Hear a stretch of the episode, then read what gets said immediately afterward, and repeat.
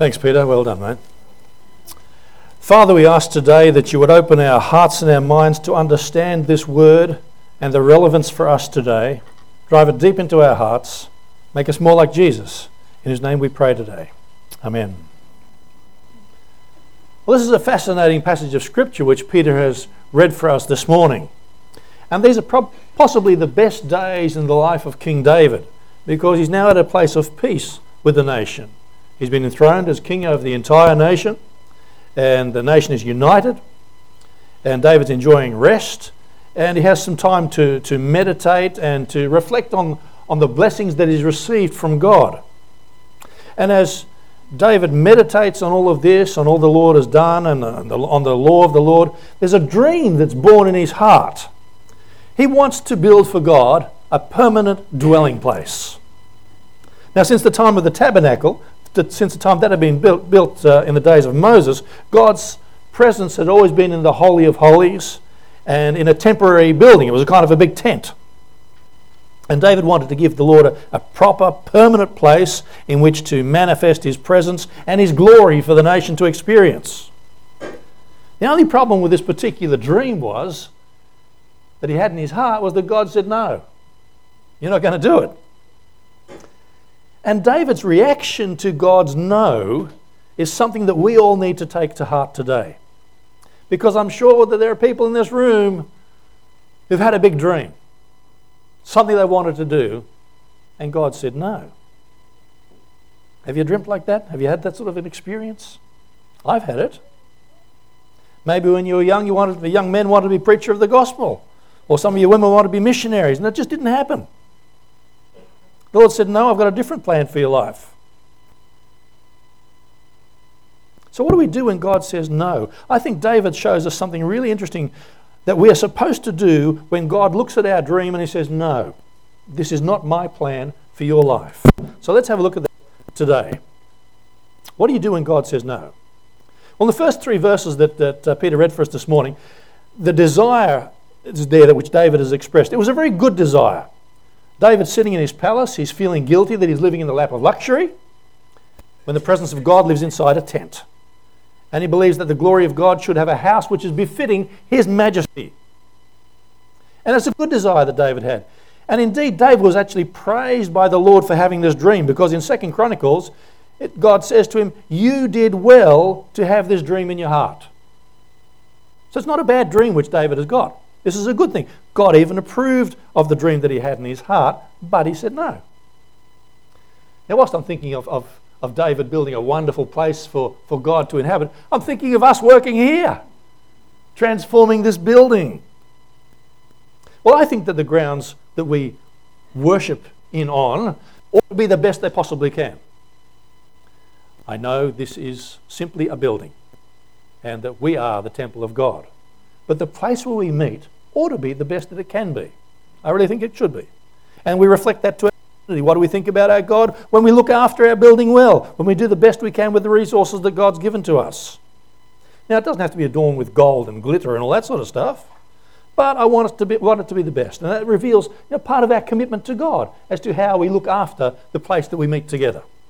Whether we met here or whether we met someplace else, doesn't matter. We need to look after it. So David's desire was a good desire. It was also a gracious desire because David wasn't asking for anything himself. He didn't want to receive, he wanted to give something back to God. He wants to, to improve God's situation as far as he could. But that's not, of course, what God asked for him to do. Just think for a moment could you ever repay God for what he'd done for you? We couldn't, could we? But we should have a desire in our heart to see God honoured and glorified, regardless of the cost. It says in 2 Corinthians chapter 9, verse 7, it says, Each person should give what he has decided in his heart to give, not reluctantly or under compulsion, for God loves a cheerful giver. So we need to be cheerfully giving to God, shouldn't we? Doing our best. That's a gracious desire we can have. So David's desire was a good desire, was a gracious desire, and it was also a godly desire because David had no ulterior motives here. He wants to build a house for the Lord. His desire is to see the Lord glorified and honored. He wants God to be exalted. And that's a godly desire. So if we reflect on that for a moment and, and put it back into our, you know, our circumstances here, it's good to have a dream. And it's good to have a dream for God. But we need to be sure that the dream is actually from God. So whilst David had a good, gracious dream, his dream was not from the Lord. And he was even encouraged by Nathan the prophet in verse 4. You know, Nathan says, you know, do what you think's right. God's with you. So even the man of God thought it was okay. But notice Nathan didn't stop to pray about this. He simply reflected on the spot. He thought the dream was good. And David's dream has all the earmarks of, of something that should be, you know, that could be impressed upon him by the Lord. But it turned out to be David's dream and not necessarily God's dream. But we can thank God for, for, for dreams and for the, a desire to serve Him. We simply need to be sure that our dreams are, in fact, from the Lord. That's important. I mean, there are some dreams which are from the Lord. Remember the guy called Joseph in the Old Testament? He had a dream from God and it all came true, didn't it? So we knew that from God. But that doesn't always happen for all of us. So let's have a look at what happened for, for David after he had this particular dream. He experienced a denial. Because after he told Nathan the prophet, Nathan first of all said, Oh, that must be good. Go, go ahead and do it. Nathan goes home, and during the night, God speaks to Nathan, and he comes back to, to David and he says, Oh, hang on, sorry. Belay that for a moment. This is actually not from God. So God says no to David, but it's interesting. He doesn't just shatter David's dream and leave him with a broken heart. When God says no, he tempers his no with some very precious words that are designed to soothe the heart of David. So let's have a look at these words a little bit. And hopefully it will help us in our times when God says no to our dreams. You got your Bible open? 2 Samuel? Is that me causing that feedback or is it just. That's me, is it? All right. 2 Samuel chapter 7, verses 8 to 11. Now then, tell my servant David, this is what the Lord Almighty says I took you from the pasture and from following the flock to be the ruler over my people Israel. I have been with you wherever you have gone, and I have cut off all your enemies from before you. Now I will make your name great, like the names of the greatest men of the earth. And I'll provide a place for my people Israel and will plant them so that they can be, have a home of their own and no longer be disturbed. Wicked, wicked people will no longer oppress them anymore, as they did in the beginning. And he goes on a little bit further. But it's interesting, this, this no which God gives is tempered by God's provision because it turns out that instead of allowing David to give to God, God, in turn, he just turns everything around and he gives to David instead. He reminds David of his great grace in taking him from, from a humble shepherd to leading some sheep to actually being the leader of a nation. And God, in his grace, he took a nobody and he made a somebody out of him. And in verse 9, it even says that he made David into a celebrity. David was known around the whole world of that time. The known world knew about David. And David's reminded that he's been made a partaker of God's rest, God's peace, God's victory, and God's power. So we see that, that God's no is there's the provision of God there, but it's also tempered by God's incredible promises because David has a desire to build a house for the Lord, but, the God, but God says to him, No, I'm going to build you a house instead. And in the verses that follow, in verses 12 to 15, God makes a covenant with David. It's known as the Davidic covenant. So he makes an agreement with David and says, This is how I'm going to bless you. You're going to have a son. And he's going to be an amazing person. He's going to walk with me. He's going to be treated as a son by God. And his kingdom's going to be established and he's going to be chastened where necessary by God himself. And God tells David that his son will build a house for God. So, you're not going to build a house, your son is going to build a house. So, there's these wonderful promises. And I can imagine that for David, they would have brought peace to his heart. He thought, well, okay, I've had this dream. God says no, but the dream is going to be fulfilled in a different way one day. So God's no was, was tempered by God's provision, God's promises, and also by God's, God's plan, because God is saying to David, look, you want to build me a house, but I'm going to build your house, and I'm going to establish your throne forever. That's pretty amazing to think about that. This is going to be an eternal throne. So David discovered that our dreams that we have for our lives are not always exactly God's plan and God's dream for our lives. But what can we glean from these verses? Well, God sometimes says no to our dreams and to our plans. But when He does, when He says no, He doesn't do it to defeat us or to discourage us. He does it because He has something far better in mind than we could have planned for ourselves. David thought he was going to build a temple, and that'd be the end of it. But he found out that was not God's will for him to build a temple. He also found out that God had some other things planned for his future that he could never have dreamed up on his own. Some of you have witnessed the death of your dreams. You've watched as life has been altered and the plans you know, that you had in your youth have gone. But I think if you look back at your life, you'll discover that God has done some different things with your life. You'll see that He has something far better in mind for you than you ever could have dreamed up. God always has the best plans. I found a wonderful story. A Scottish family by the name of Clark. They had a dream. The husband and the wife and their nine children, they wanted to immigrate from Scotland to the United States. And to make the dream a, become a reality, they struggled, they scrimped, they saved. They finally managed to accumulate enough money and get all the paperwork that was necessary to begin this trip from Scotland to the New World, to, to, to the US of A. They made reservations on a ship. The family was ecstatic. And then, as often happens, there was a tragedy. Their youngest son of the family was bitten by a dog. Now, the doctor was able to stitch up the young son pretty quickly. There was no problems, but there was a chance that this dog could have rabies. So the doctor hung a sign on the door of the house that no one could leave the house for the next two weeks. The ship was sailing for America in seven days. They were quarantined for two weeks. The father, he was outraged at what he felt was unjust, unfair. You know, he was furious at God. He was furious at his little boy for getting bitten in the first place. He was upset about the whole deal. On the 15th of April, that very ship which they should have sailed on, it sank. The Titanic. 1,500 people drowned. That father celebrated on that day the goodness of God that had spared him and his family from an incredible tragedy. Now, some of you might not have been on a Titanic kind of thing, but you've seen the similar thing happen to your own dreams. They've just fallen apart, and it hasn't happened. Your dreams have been shattered, and you've wondered why God would allow you, you know, refuse to allow you to have those dreams to be fulfilled. And maybe you're disappointed with the way your life's turned out. But when you look back, when you look back, I challenge you, look at your life and look what God has done for you. You may not have gotten all you wanted out of life, but hasn't God actually given you more than you imagined?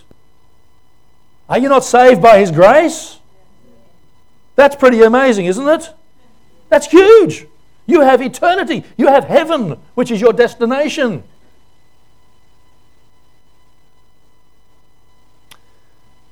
Maybe God hasn't used your life to accomplish all that you wanted accomplished accomplished what He wants accomplished. I've been blessed to be the father of five beautiful children. I've been blessed to know that they've had opportunity to hear about Jesus. I always wanted to be a multimillionaire businessman. I really did. And as a Christian, I still wanted to be that. I wanted to start at KFC, the Kingdom Finance Corporation. I thought that was pretty reasonable as a man. Because I don't know about you, but I constantly get mail about people who need money. I thought, well, Lord, make me make money. That'll be real good, and I'll just distribute it really well. Instead, God said, No, I've got a better plan for your life, Martin. I want you to be the father of five children, the husband of Elwyn. I want you to be pastor of a church. I ended up here. How blessed am I? Isn't it good? God had a completely different plan for my life. And yet, when I see things happen, I go like, wow, lives have been transformed. I've seen things happen in people's lives, and I've been part of that. Look at your life and look at what God has done for you. The Lord always has the best plan. But what was David's response now? Let's have a look at the devotion that David exhibited. What was David's response to God saying no? Because the, cl- the closing verses of the passage which Peter read for us this morning shows his response of, of utter devotion to the Lord. Have a look at verse 18 of chapter 7. This is interesting. Then King David went in and sat before the Lord, and he said, He sat before the Lord. David went in and he sat down. Then in verse 20, have a look what he does. He goes on, he says, let me read from verse, verse 18. And King David went in and he sat before the Lord and he said, Who am I? A sovereign Lord. And what is my family that you have brought me this far? And as if this is not enough in your sight, O sovereign Lord, you've also spoken about the future of the house of your servant. Is this your usual way of dealing with man, O sovereign Lord? And what more can David say? Look, David's referring himself to himself in the third person. He's like a little child, isn't he? I mean, little kids do that. They refer to themselves that way. So David sits down like a little child before the, before the Lord. He refers to himself in the third person. He acknowledges that he's completely unworthy of such, such blessing. And then in verses 19 to 22, he praises the Lord for all of his blessings, for his grace, for his wonderful love, for his children. That David, the mighty king, he just assumes this place of an humble child in the presence of the Lord. We need to do the same. We need to humble ourselves before God, become like a little child again in his presence, sit down before God and hear from God and know God and worship him. And David's devotion was a holy devotion because even though David didn't get his will in this matter, he was willing to accept God's plan for his life. And his words are filled with praise for the God he loves. Now, some of us like to pout when we don't get our own way, don't we? Seen the faces, come on. But David, he was praising. That's the perspective we need to get. Say, well, don't, don't pout before God. Sit down like a little child and start praising your God for how amazing He is, even if you're not getting exactly what you want. So David's devotion was, was a humble devotion, it was a holy devotion, and it was an honourable devotion because David simply accepts God's promises. He acknowledges God's ability to bring them to pass.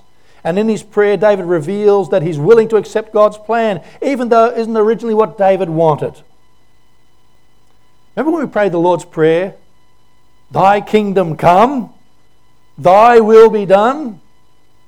That's what David's doing he's gotten to that place in his life where he comes before God and he sits down before God and he says, Okay, you are God. Let your kingdom come. Let your will be done in my life.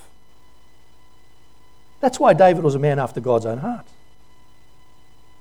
So, what should our response be when, when God says no to us? The first thing we need to do is, like David, we need to remember who we are and what we have because of God's pure grace. I am able to stand here and tell you about Jesus because of the grace of God. No other reason at all. I don't deserve it. I'm not clever enough. None of that. It's God's grace. That's what's happening. God's pure, perfect grace. We are the potter, the potter, and we are the clay. Remember that? We need to assume the place of a humble child before God and be in his presence and just trust him to do the best. The Apostle Paul puts it this way he says, For me to live is Christ and to die is gain. He was just committed to God, wasn't he? Whether he lived or whether he died. So our goal in life shouldn't be to reach our dreams, but to see God's will done in our lives. And I think there's no greater honor than being used by the Lord to bring glory to his name, even if it isn't the way that we had hoped for. So, what sort of things can you be doing for the glory of God? I had a look at the Bible. What sort of things can we do? And I found this wonderful passage. I found something that every single human being can do for the glory of God. Listen to this passage 1 Corinthians chapter 10, verse 31. So, whether you eat or drink, or whatever you do, do it for the glory of God. Brothers and sisters, can you eat? Can you drink? You can do it for the glory of God. That makes a very mundane act into something rather magnificent, doesn't it?